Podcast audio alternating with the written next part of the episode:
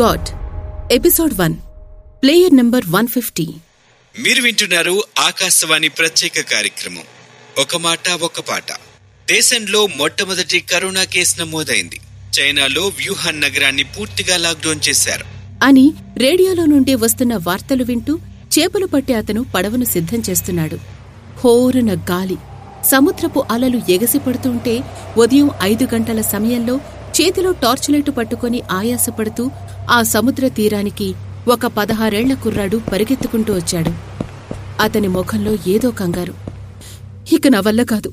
ఈరోజు దీన్నెలాగైనా వదిలించుకోవాలి అని జోబీలో చేపెట్టుకుని మనసులో అనుకుంటూ చుట్టూ చూస్తూ ఉంటే కొద్దిగా దూరంగా ఒక జాలరి కనిపించాడు. ఆ చేపలు పట్టే అతను రేడియో సౌండ్ పెంచగానే ఈ రోజు ఎండ కొద్దిగా ఎక్కువగా ఉంటుందని వాతావరణ శాఖ హెచ్చరించారు. కావున బయటకు వెళ్ళేటప్పుడు కొద్దిగా జాగ్రత్తలు పాటించండి. ఇప్పుడు మీకోసం ఈ పాట.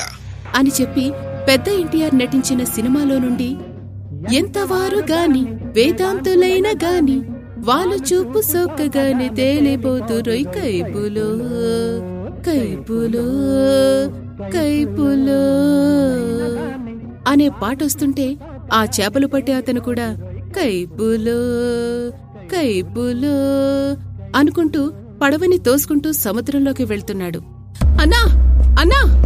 అని ఆ గుర్రడు టార్చ్ వేసుకుంటూ పరుగునొచ్చి అతన్నాపి నేను కూడా నీతో పాటు సముద్రంలోకొస్తాను అని అడుగుతాడు. అతడా కుర్రాణ్ణి ఎగాదిగా చూసి ఏటే? సముద్రం అంటే ఆటలనుకున్నావా? నువ్వు దేనికోసం వస్తావు? అని అడిగితే నాకు చేపలు పట్టడం దగ్గర నుండి చూడాలనుంది అందుకే నీతో వస్తాను. నన్ను తీసుకుపో. కావాలంటే నీకు డబ్బులు కూడా ఇస్తాను. అని కుర్రాడు చెప్తాడు. చూడు తమ్ముడు నేనిప్పుడు పోతే సాయంత్రమే తిరిగొచ్చేది. అప్పుడు కూడా వస్తానో లేదో ఖచ్చితంగా చెప్పలేను. నీ ఇష్టమింకా? అని పడవలోకి కావలసిన వస్తువులు పెట్టుకుంటున్నాడు.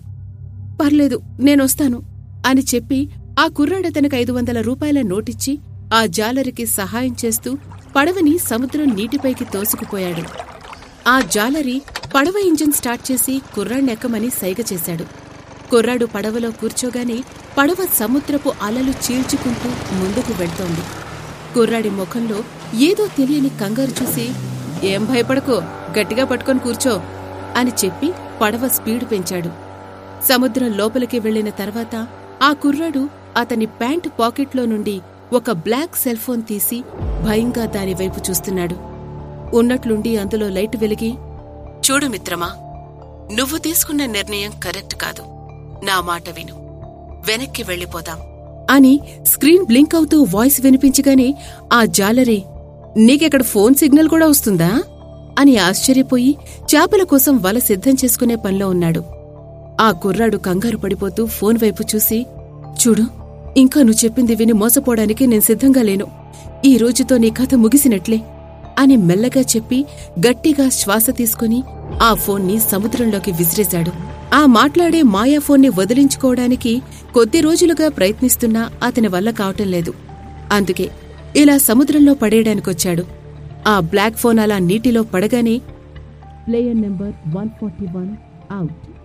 ఈ రోజుతో నా కథ కాదు నీ కథ ముగిసింది మిత్రమా? అని వాయిస్ వచ్చి ఫోన్ ఆఫ్ అయిపోతుంది. అప్పుడే ఒక పెద్ద చేప ఆ ఫోన్ని మింగేస్తుంది. అప్పటి వరకు నార్మల్గా ఉన్న వాతావరణం ఒక్కసారిగా మారిపోయి జోరున మెరుపులు ఉరుములతో కూడిన వర్షం పడుతుంది.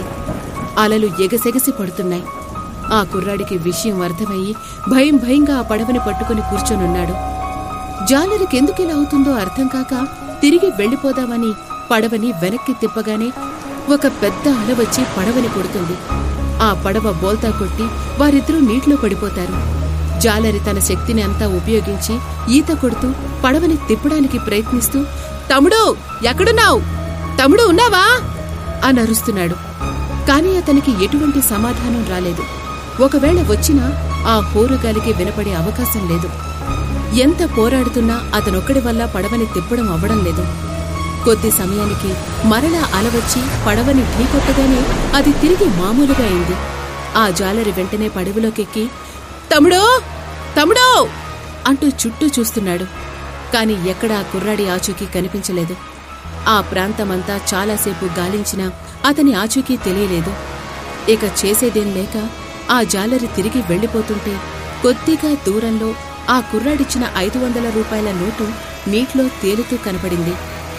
ఆ ఐదు వందల రూపాయలను తీసుకుని జేబులో పెట్టుకుంటూ ఉన్నట్టుండి వానెందుకొచ్చింది? మళ్ళీ కొద్ది నిమిషాల్లోనే మామూలుగా ఎందుకయిందో ఆ పిల్లాడు ఏమయ్యాడో ఏమీ అర్థం కాక తీరానికి చేరుకున్నాడు. మరుసటి రోజు సముద్ర వారం వారం జరిగే చేపల సంత జరుగుతోంది. ఒక పెద్ద చేపని కోస్తున్న ఒక జాలరికి ఆ చేప కడుపులో నుండి సెల్ ఫోన్ క్రింద పడింది.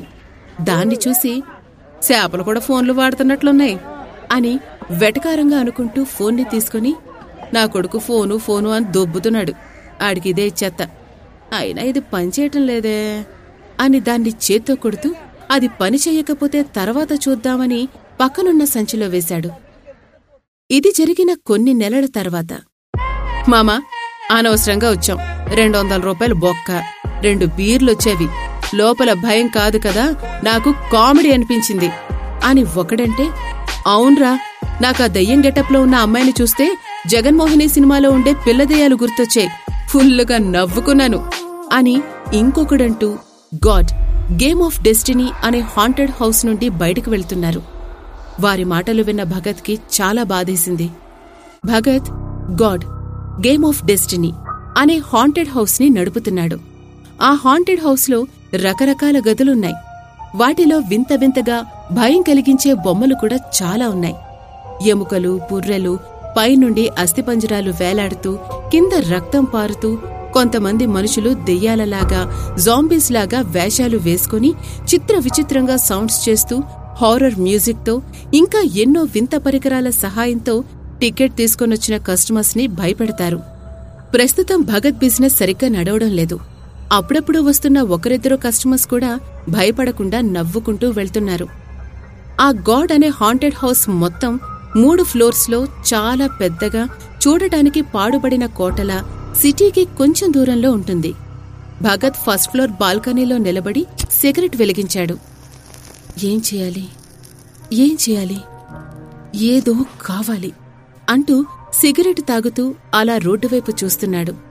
అలా ఆలోచిస్తూ ఏదో గుర్తుకొచ్చిన వాళ్ళ జేబులో నుండి పర్సుని బయటకు తీసి అమ్మా నాన్న ఫోటో చూసి నేనోడిపోను ఖచ్చితంగా ఏదో ఒకటి చేస్తాను అననుకుంటూ అమ్మా నాన్నల ఫోటో వైపు బాధగా చూస్తున్నాడు. భయపడటం ఒక బలహీనతైతే భయపెట్టడం ఒక కళ.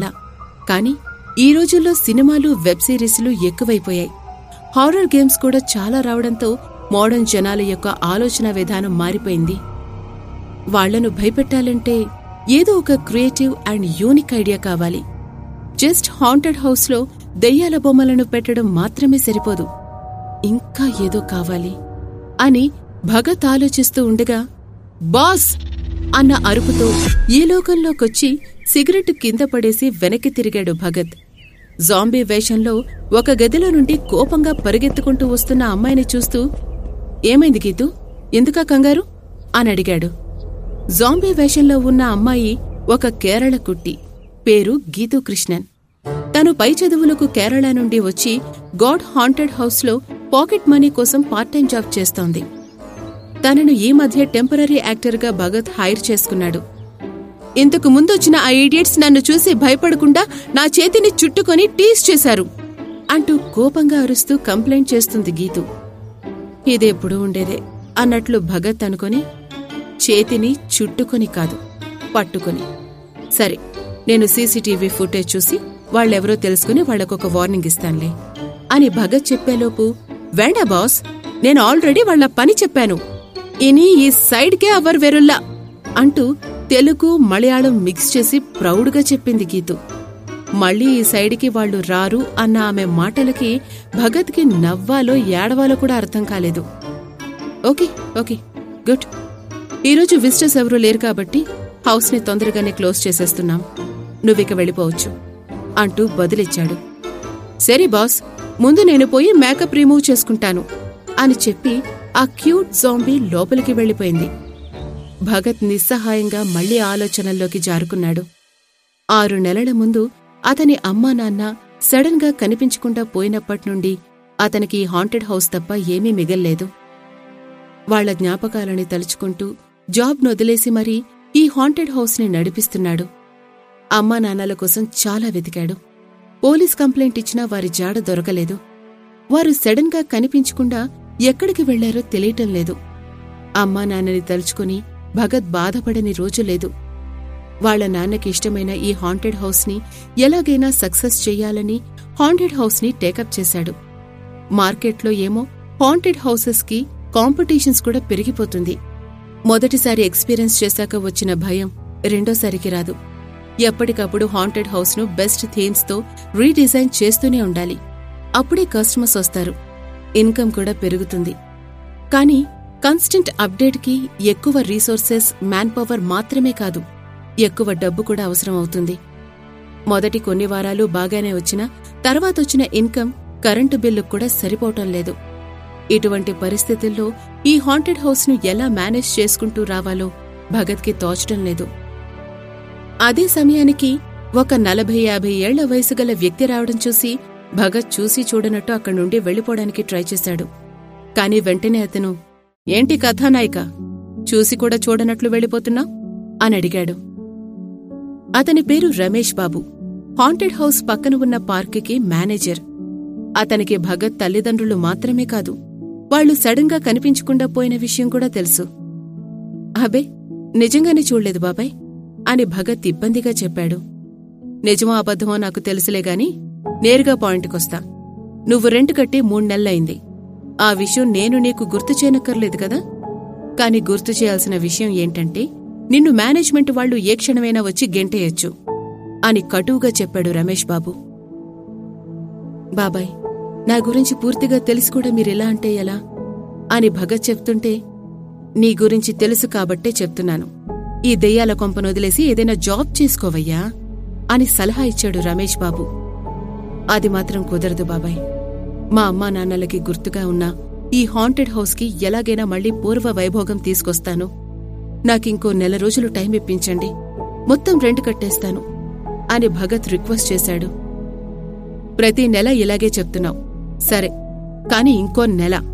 తర్వాత ఆ ఏడుకొండలవాడొచ్చి చెప్పినా నేం చెప్పినా ఈ బిల్డింగ్ మేనేజ్మెంట్ వాళ్ళు నిన్ను గెంటేయడం ఖాయం అని చెప్పి అక్కడ్నుండి రమేష్ బాబు వెళ్ళిపోయాడు రమేష్ వెళ్ళిపోయాక భగత్ అతని హాంటెడ్ హౌస్ లోపలికి వెళ్ళి ఎప్పటిలాగే ఎక్విప్మెంట్ను చెక్ చేస్తూ క్లీనింగ్ వర్క్ చూసుకుంటున్నాడు.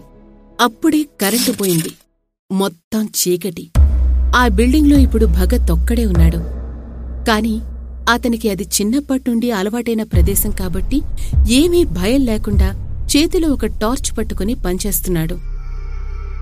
భగత్ పైకిరా అక్కడేం చేస్తున్నావు?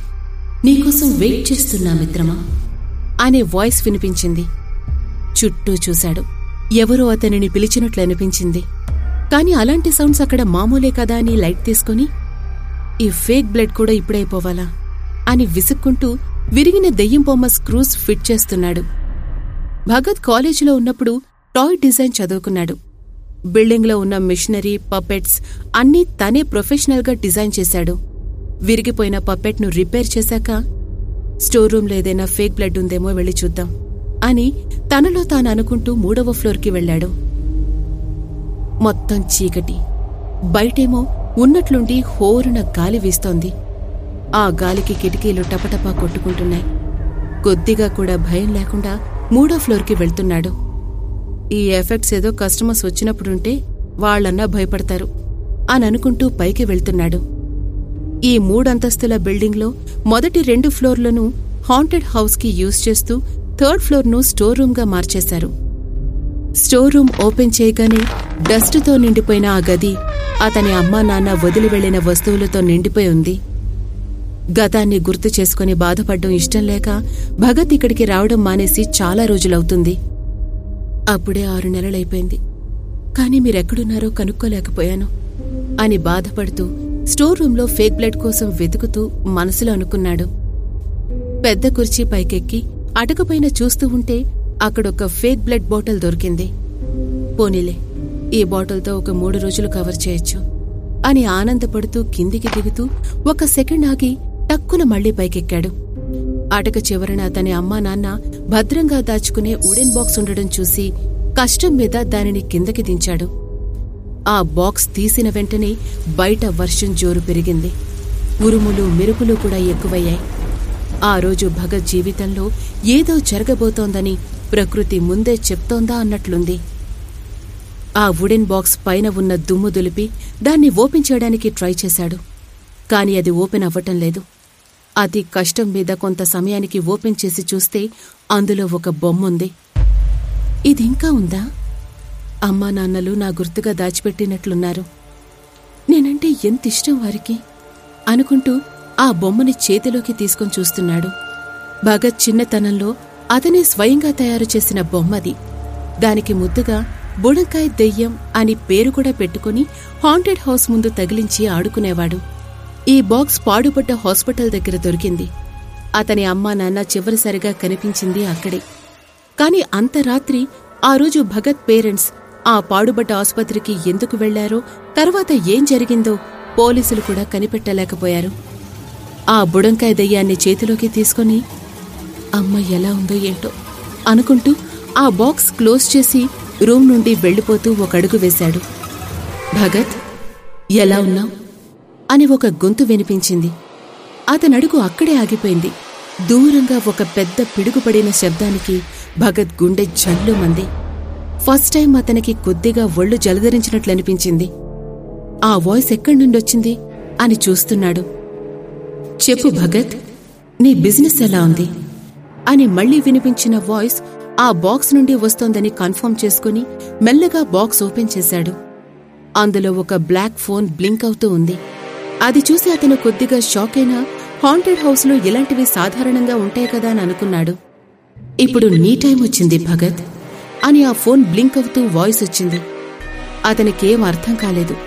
ఎవరైనా అతనిపై ప్రాంక్ చేస్తున్నారేమో అని మనసులో అనుకుంటూ ఆ ఫోన్ తీసుకొని చూశాడు.